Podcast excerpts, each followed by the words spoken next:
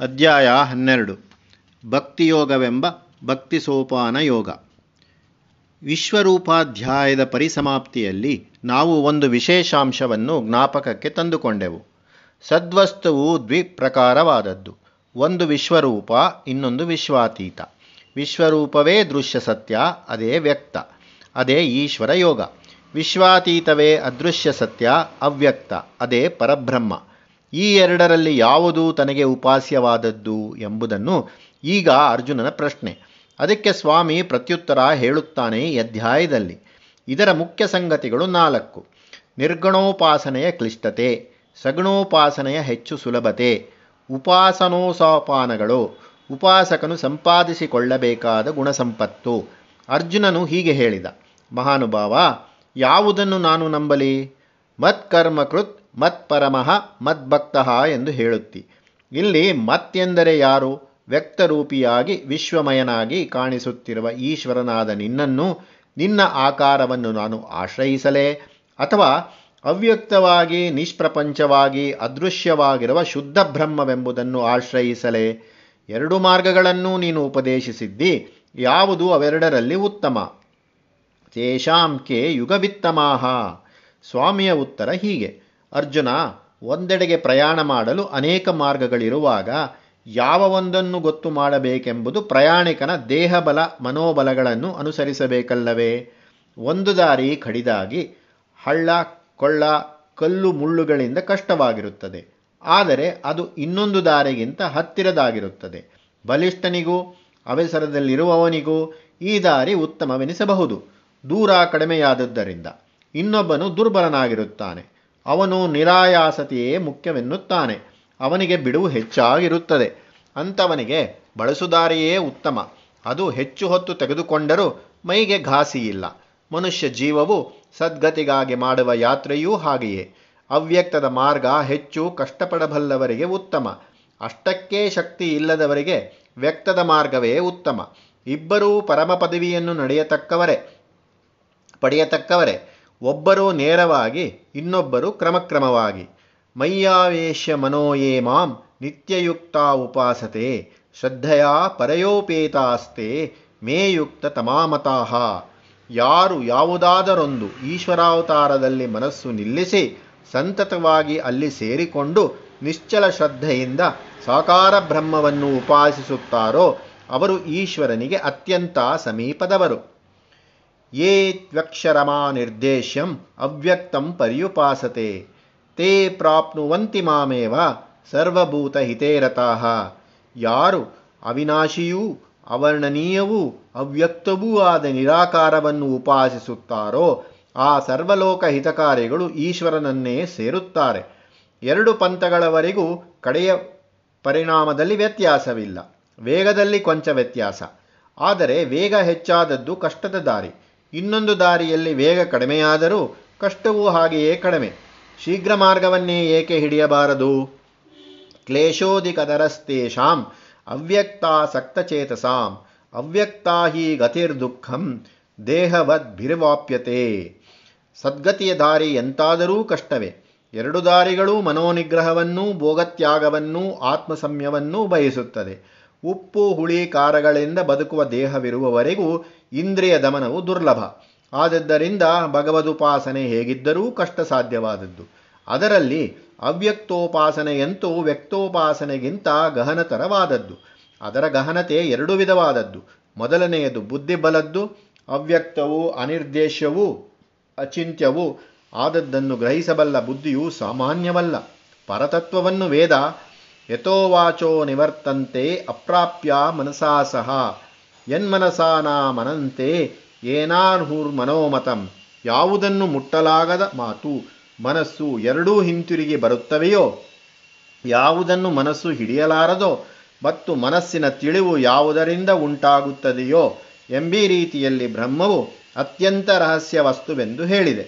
ಅದನ್ನು ಬುದ್ಧಿ ನಿಶಂಕವಾಗಿ ಕಂಡುಕೊಳ್ಳುವುದು ಬಹುಕಷ್ಟದ ಸಾಧನೆ. ಬುದ್ಧಿಗೆ ಅದು ಸಾಧ್ಯವಾಯಿತೆಂದು ನಾವು ಭಾವಿಸಿಕೊಂಡರೂ ಎರಡನೆಯ ಕಷ್ಟ ಇನ್ನೊಂದಿದೆ. ಅದು ಅನುಸಂಧಾನದ್ದು. ಬ್ರಹ್ಮವನ್ನು ಅನುಭವಿಸಬೇಕು. ಆಗಲೇ ಅದು ಸತ್ಯಜ್ಞಾನ. ಸಂನಿಯಮ್ಯೇಂದ್ರಿಯಾಗ್ರಾಮಂ ಸರ್ವತ್ರ ಸಮಬುದ್ಧಯ. ಸರ್ವಭೂತ ಹಿತೇರತಾ. ಆಗಬೇಕು. ಇದು ಯಾರಿಗೆ ಸುಲಭ? ದೇಹದಲ್ಲಿ ಕ್ಷಣೇ ಕ್ಷಣೇ ಉತ್ಪನ್ನವಾಗುತ್ತದೆ ನಾನಾ ಕಾಮ ರೋಗ ರಾಗಮೋಹಗಳು ಪ್ರಕೃತಿಯ ಮಾಯಾಕಾಂತಿಗಳು. ಕ್ಷಣೇ ಕ್ಷಣೇ ಕಣ್ಣನ್ನು ಇತ್ತತ್ತ ಚದರಿಸಿ ತತ್ವಸ್ಮೃತಿಯನ್ನು ತಪ್ಪಿಸುತ್ತದೆ. ಯಾರು ಮಾಯಾಧಿಕಾರವನ್ನು ಮೀರಿಲ್ಲವೋ ಅವನು ಯಾರು ಮಾಯೆಯನ್ನು ಜಯಿಸಿದವರೋ ಅವರಂತೆ ತಾನೂ ಎಂದೆಂದುಕೊಂಡರೆ ಅವನಿಗೆ ಬೆಟ್ಟ ಹತ್ತ ಹೊರಟ ಹೆಳವನಗತಿ ತಪ್ಪದು. ಆದದ್ದರಿಂದ ಅವ್ಯಕ್ತ ಮಾರ್ಗದ ಸಾಹಸಕ್ಕಿಂತ ವ್ಯಕ್ತೋಪಾಸನೆಯ ನಮ್ರತೆ ಕ್ಷೇಮಕರ.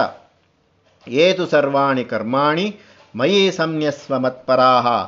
ಅವನ್ಯೇನೈವ ಯೋಗೇನ ಮಾಂ ಧ್ಯಾಯಂತ ಉಪಾಸತೆ, ತೇಷಾಮಹಂ ಸಮುದ್ಧರ್ತ, ಮೃತ್ಯು ಸಂಸಾರ ಸಾಗರಾತ್, ಭವಾಮೀನಾ ಚಿರಾತ್ ಪಾರ್ಥ ಮಯ್ಯಾವೇಶೀತಚೇತಸಾಂ ಯಾರಾದರೆ ತಾವು ಮಾಡಿದ್ದನ್ನೆಲ್ಲವನ್ನೂ ಭಗವಂತನಲ್ಲಿ ಸಮರ್ಪಿಸಿ, ಎಲ್ಲದರಲ್ಲಿಯೂ ಭಗವದಾಜ್ಞೆಯನ್ನು ಬೇಡುತ್ತಾ, ಬೇರಾವುದರಲ್ಲಿಯೂ ಸೇರಿಕೊಳ್ಳದೆ ಭಗವದ್ಧ್ಯಾನದಲ್ಲಿ ನಿರತರಾಗಿ, ಭಗವಂತನಲ್ಲಿಯೇ ಮನಸ್ಸನ್ನು ನೆಲೆಗೊಳಿಸುತ್ತಾರೋ ಅಂತಹವರನ್ನು ಭಗವಂತನು ತಡೆಮಾಡದೆ ನಾಚಿರಾತ್ ಕೈ ಹಿಡಿದು ತನ್ನಡೆಗೆ ಕರೆದುಕೊಳ್ಳುತ್ತಾನೆ. ಈ ಉಪಾಸನಾಕ್ರಮ ಸರ್ವಸುಲಭವಾದದ್ದೋ ಶ್ರೀಕೃಷ್ಣ ಹಾಗೆ ಬಗೆದಿರಲಿಲ್ಲ.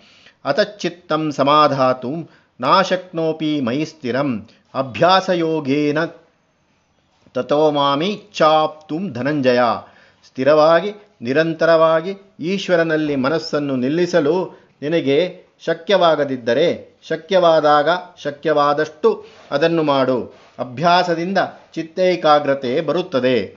ಅಭ್ಯಾಸವೇನು ಸುಲಭವೇ? ನಮ್ಮ ಮನೆಗಳಲ್ಲಿ ದೇವರ ಪೂಜೆಗೆಂದು ಮಡಿಯಿಟ್ಟು ಕುಳಿತವರಿಗೆಲ್ಲ ಅಭ್ಯಾಸ ದುಸ್ಸಾಧ್ಯವೆಂದು ಗೊತ್ತಿದೆ. ನಮ್ಮೊಡನೆ ಮಾತನಾಡದವರ, ನಮ್ಮ ಚೇಷ್ಟೆಗೆ ಪ್ರತಿಚೇಷ್ಟೆ ಮಾಡದವರ ಮೇಲೆ ಮನಸ್ಸನ್ನು ಬಹುಕಾಲ ನಿಲ್ಲಿಸುವುದು ಕಷ್ಟ. ಯುವಜನರಿಗೆ ಅವರವರ ಪ್ರಿಯರಲ್ಲಿ ಮನಸ್ಸು ಕೊಂಚಕಾಲ ನಿಂತಿರುತ್ತದೆ. ಅದಕ್ಕೆ ಕಾರಣ ಅಂಗಜನ್ಯವಾದದ್ದು. ಅಲ್ಲಿ ಧ್ವನಿಗೆ ಪ್ರತಿಧ್ವನಿ, ಸನ್ನೆಗೆ ಮರುಸನ್ನೆ ಬರುತ್ತದೆ. ಭಗವಂತನಲ್ಲಿ ಅಂಥ ಮೋಹಾಕರ್ಷಣೆಯುಂಟೆ. ಭಗವಂತ ತಾನಾಗಿ ಯಾರನ್ನೂ ಆಕರ್ಷಿಸಿಕೊಳ್ಳುತ್ತಾನೋ ಅವರು ಪುಣ್ಯಶಾಲಿಗಳು. ಅವರ ಮಾತು ನಮಗೆ ಅನ್ವಯಿಸುವುದಿಲ್ಲ. ಅಷ್ಟು ಪುಣ್ಯವಿಲ್ಲದವರ ಪಾಡನ್ನು ನೋಡೋಣ. ಇವರು ತಾವಾಗಿ ಭಗವಂತನನ್ನು ಹುಡುಕಿಕೊಂಡು ಹೋಗಬೇಕು. ಕಷ್ಟಕಾರ್ಪಣ್ಯಗಳು ಬಂದಾಗ ಒಂದು ಕ್ಷಣ ನಮ್ಮ ಮನಸ್ಸು ದೇವರ ಕಡೆಗೆ ತಿರುಗುತ್ತದೆ ನಿಜ. ಆದರೆ ಮರುಕ್ಷಣವೇ ಅದು ಅಲ್ಲಿಂದ ಮರಳಿ ಬೇರೊಂದು ಕಡೆಗೆ ಹೊರಡುತ್ತದೆ. ಹೀಗೆ ಚಂಚಲವಾದ ಮನಸ್ಸನ್ನು ಹಿಡಿದು ನಿಲ್ಲಿಸುವುದು ಹೇಗೆ? ಅದನ್ನು ಒಂದು ಕರ್ಮಕ್ಕೆ, ಒಂದು ಸತ್ಕಾರ್ಯಕ್ಕೆ ಜೋಡಿಸುವುದು ಒಂದು ಉಪಾಯ. ಕೈಮೈಗಳು ಒಂದು ಕೆಲಸಕ್ಕೆ ತೊಡಗಿರುವಾಗ ಮನಸ್ಸು ಅದರಲ್ಲಿ ಸೇರಿಕೊಂಡು ಅತ್ತಿತ್ತ ತಿರುಗದೇ ಇರುತ್ತದೆ. ಬಡಗಿ, ಯಂತ್ರಗಾರ, ಗಾರೆಕಾರ, ಬೇಸಾಯಗಾರ, ಇಂಥವರ ಮನಸ್ಸು ಆಯಾ ಹೊತ್ತಿನ ಕೆಲಸದಲ್ಲಿ ಸೇರಿಕೊಂಡು ತದೇಕಾಯುಕ್ತವಾಗಿರುತ್ತದೆ. ಆದದ್ದರಿಂದ ಅರ್ಜುನ, ಮತ್ಕರ್ಮ ಪರಮೋಭವ ಭಗವತ್ ಸೇವಾ ರೂಪವಾಗಿ ಕರ್ಮಗಳನ್ನು ಮಾಡು, ಭಗವಂತನ ಪ್ರೀತಿಯೇ ಮುಖ್ಯವಂದೆಣಿಸಿ ಕರ್ಮ ಮಾಡು. ಮದರ್ಥಮಪಿ ಕರ್ಮಾಣಿ ಕುರ್ವನ್ ಸಿದ್ಧಿ ಮವಾಪ್ಸಸಿ ಈಶ್ವರನಿಗೆ ಸಲ್ಲಿಸಬೇಕಾದ ಕರ್ತವ್ಯವೆಂದು ಲೌಕಿಕ ವೈದಿಕ ಕರ್ಮಗಳನ್ನು ಮಾಡು. ಅದರಿಂದ ನಿನಗೆ ಪರಮಾರ್ಥ ಸಿದ್ಧಿಯಾಗುತ್ತದೆ. ಈ ಲೋಕ ಒಂದು ಬಡಗಿಯ ಕಾರ್ಖಾನೆ. ನೀನು ಅದರಲ್ಲಿ ಬಡಗಿ. ನಿನ್ನ ಕೆಲಸದ ಮೇಲೆ ಮನಸ್ಸಿಟ್ಟು ಮಾಲೀಕನನ್ನು ಮೆಚ್ಚಿಸಲು ದುಡಿ. ಆ ದುಡಿತದಿಂದ ಇಹದಲ್ಲಿ ಜೀವಿಕೆ, ಪರದಲ್ಲಿ ಪ್ರಸಾದ. ಹೀಗೆ ಕರ್ಮ ಸಂಸ್ಕಾರ ಅದೇ ಎಲ್ಲ ಸಂಸ್ಕಾರಗಳಲ್ಲಿಯೂ ದೊಡ್ಡದು. ಹಾಗಾದರೆ ಇದು ಸುಲಭ ಮಾರ್ಗವೋ? ಭಗವದೇಕೋದಿಷ್ಟವಾದ ಕರ್ತವ್ಯಾಚರಣೆ. ಅದು ಕಷ್ಟವೆಂದು ಶ್ರೀಕೃಷ್ಣನ ಮನಸ್ಸಿನಲ್ಲಿಯೇ ಶಂಕೆ ಇತ್ತು. ಭಗವಂತನು ಕಣ್ಣೆದುರಿಗಿಲ್ಲ. ಧರ್ಮವೆಂಬುದು ಕಣ್ಣೆದುರಿಗಿಲ್ಲ. ಕೇವಲ ಭಗವದರ್ಥವಾಗಿ, ಕೇವಲ ಧರ್ಮಾರ್ಥವಾಗಿ ಕೂಲಿ ಕೊಡುವ ಮೇಸ್ತ್ರಿಯೋ ಮಾಲೀಕನೋ ಎದುರಿಗಿಲ್ಲದಾಗಲೂ ಮನಸ್ಸಿನಿಂದ ದುಡಿಯುವ ಸ್ವಾಮಿ ಭಕ್ತನಾದ ಜೀತಗಾರನಂತೆ ಎಂದರೆ ಸ್ವಾರ್ಥ ಚಿಂತೆಯ ಸೋಂಕು ಕೊಂಚವೂ ಇಲ್ಲದೆ ಕರ್ತವ್ಯೈಕ್ಯಾಧ್ಯಾನದಿಂದ ಕರ್ಮ ಮಾಡುವುದು ಎಲ್ಲರಿಗೂ ಸಾಧ್ಯವಾಗುವುದಲ್ಲ. ಯಾವುದೋ ಯತ್ಕಿಂಚಿತ್ತು ಪ್ರಯೋಜನವನ್ನು ಬಯಸಿಯೇ ಬಹುಮಂದಿ ಕರ್ಮ ಮಾಡುವುದು. ಅವರು ಹಾಗೆ ಮಾಡಲಿ, ಆದರೆ ಆ ಕರ್ಮದ ಫಲಾಫಲಗಳು ಈಶ್ವರಾಧೀನವೆಂದು ಮಾಡಲಿ. ಇಷ್ಟಾರ್ಥ ತಮಗೆ ಕೈಗೂಡಿದಾಗ ಅದು ಸ್ವ ಸಂಪಾದಿತವಲ್ಲ ಈಶ್ವರಾನುಗ್ರಹ ಎಂದು ತಿಳಿಯಲಿ. ಇಷ್ಟ ನೆರವೇರದೆ ಹೋದಾಗ ಅದು ತಮಗೆ ಸಲ್ಲಬೇಕಾಗಿದ್ದ ಶಿಕ್ಷೆ. ಅದರಿಂದ ತಮ್ಮ ದೋಷ ಸವಿಯುತ್ತದೆ ಎಂದು ತಿಳಿಯಲಿ. ಹೀಗೆ ಫಲಾಫಲಗಳೆರಡು ಈಶ್ವರಾಧೀನಗಳೇ ಹೊರತು ಸ್ವವಶಗಳಲ್ಲವೆಂದು ನಂಬಿ ಈಶ್ವರ ಸ್ಮರಣೆಯಲ್ಲಿ ಬದುಕಲಿ. ಸರ್ವಕರ್ಮ ಫಲತ್ಯಾಗಂ ತತಃ ಕುರು ಯಥಾತ್ಮವಾನ್. ನಾನು ಮಾಡಿದವನು ನನ್ನ ಸಾಧನೆ ಎಂಬ ತೆರೆದ ಅಹಂಕಾರವನ್ನು ಯತ ಮಾಡಿ ಅದು ಮಿಟ್ಟು. ಬಂದ ಫಲಾಫಲಗಳನ್ನು ನನ್ನ ಸ್ವಂತದ್ದಲ್ಲ ಭಗವದಾಜ್ಞೆ ಎಂದು ಸ್ವೀಕರಿಸು ಎಂದರೆ ಸುಖ ದುಃಖಗಳಲ್ಲಿ ಭಗವತ್ ಶರಣನಾಗು. ಕರ್ಮಫಲತ್ಯಾಗದಿಂದ ಏನು? ಇದನ್ನು ನಾವು ನಮ್ಮಗಳ ಮನಸ್ಸಿಗೆ ವಿಷದಪಡಿಸಿಕೊಳ್ಳಬೇಕು. ತ್ಯಕ್ವಾ ಕರ್ಮ ಫಲಾಸಂಘಂ ಯುಕ್ತ ಕರ್ಮ ಫಲಂ ತ್ಯಕ್ವಾ ಮಾ ಫಲೇಶು ಕದಾಚನ, ಮಾ ಕರ್ಮ ಫಲಹೇತುರ್ಭು, ಅನಾಶ್ರಿತ ಕರ್ಮಫಲಂ. ಹೀಗೆ ಪದೇ ಪದೇ ಬಂದಿದೆ ಈ ಉಪದೇಶ. ಕರ್ಮಫಲವನ್ನು ಬಿಡುವುದು ಎಂದರೆ ಏನು? ಅಡಿಗೆ ಮಾಡಿ ಅದನ್ನು ಊಟ ಮಾಡದೆ ಆಚೆಗೆಸೆಯುವುದೇ ತೋಟ ಬೆಳೆಸಿ ಬಳಿಕ ಗಿಡ ಹಣ್ಣು ಬಿಟ್ಟರೆ ಅದನ್ನು ತಿಪ್ಪೆಗೆ ಹಾಕುವುದೇ? ಹಾಗಲ್ಲ. ತಾನು ಅಟ್ಟ ಅಡಿಗೆಯನ್ನು ತಾನೊಬ್ಬನೇ ತಿನ್ನದೆ ಇತರರೊಡನೆ ಹಂಚಿಕೊಂಡು ಊಟ ಮಾಡತಕ್ಕದ್ದು ಎಂಬುದಾದರೆ ಅದು ಸರಿ. ಆದರೆ ತಾನೂ ಅದನ್ನು ಮೂಸಬಹುದಷ್ಟೇ? ಅಥವಾ ತಾನು ಮಾಡಿದ ಪಾಯಸವನ್ನು ತನ್ನ ನಾಲಿಗೆಗೆ ಸೋಕಿಸಿದರೂ ಆಗ ಅದು ಖಾರವೆಂದು ಕಹಿ ಎಂದು ಹೇಳಿಕೊಂಡು ಮುಖವನ್ನು ಸೊಟ್ಟ ಮಾಡಿಕೊಳ್ಳಬೇಕೋ? ಸುಖಪಡಬಾರದೋ, ಸುಖಪಟ್ಟರೂ ಸುಖವೆಂದು ಹೇಳಿಕೊಳ್ಳಬಾರದೋ, ಹೂವನ್ನು ಹೇಸಿಗೆ ಎಂಬುದೇ ಧರ್ಮವೇ, ಅನ್ನವನ್ನು ಮಣ್ಣು ಎನ್ನುವುದು ಕರ್ಮಫಲತ್ಯಾಗವೇ. ಕರ್ಮಫಲತ್ಯಾಗವೆಂಬುದರ ಘಟಕಾಂಶಗಳೇನೆಂಬ ಸ್ವಲ್ಪ ಸಾವಕಾಶವಾಗಿ ವಿಚಾರ ಮಾಡಬೇಕು. ಕರ್ಮಫಲತ್ಯಾಗವೆಂಬ ಸಾಧನೆಯಲ್ಲಿ ನಾಲ್ಕು ಅಂಶಗಳಿವೆ ಅವನ್ನು ಸ್ಪಷ್ಟಪಡಿಸಿಕೊಳ್ಳದಿದ್ದರೆ ಕರ್ಮಫಲತ್ಯಾಗವೆಂಬುದು ಒಂದು ಬರಿಯ ಮಾತಾಗಿ ಕಿವಿಗೆ ಗಂಭೀರ ಶಬ್ದ ಪ್ರಯೋಗ ಮಾತ್ರವಾಗಿ ನಿಲ್ಲುತ್ತದೆ. ಆ ಅಂಶಗಳನ್ನು ಮುಂದೆ ನೋಡೋಣ.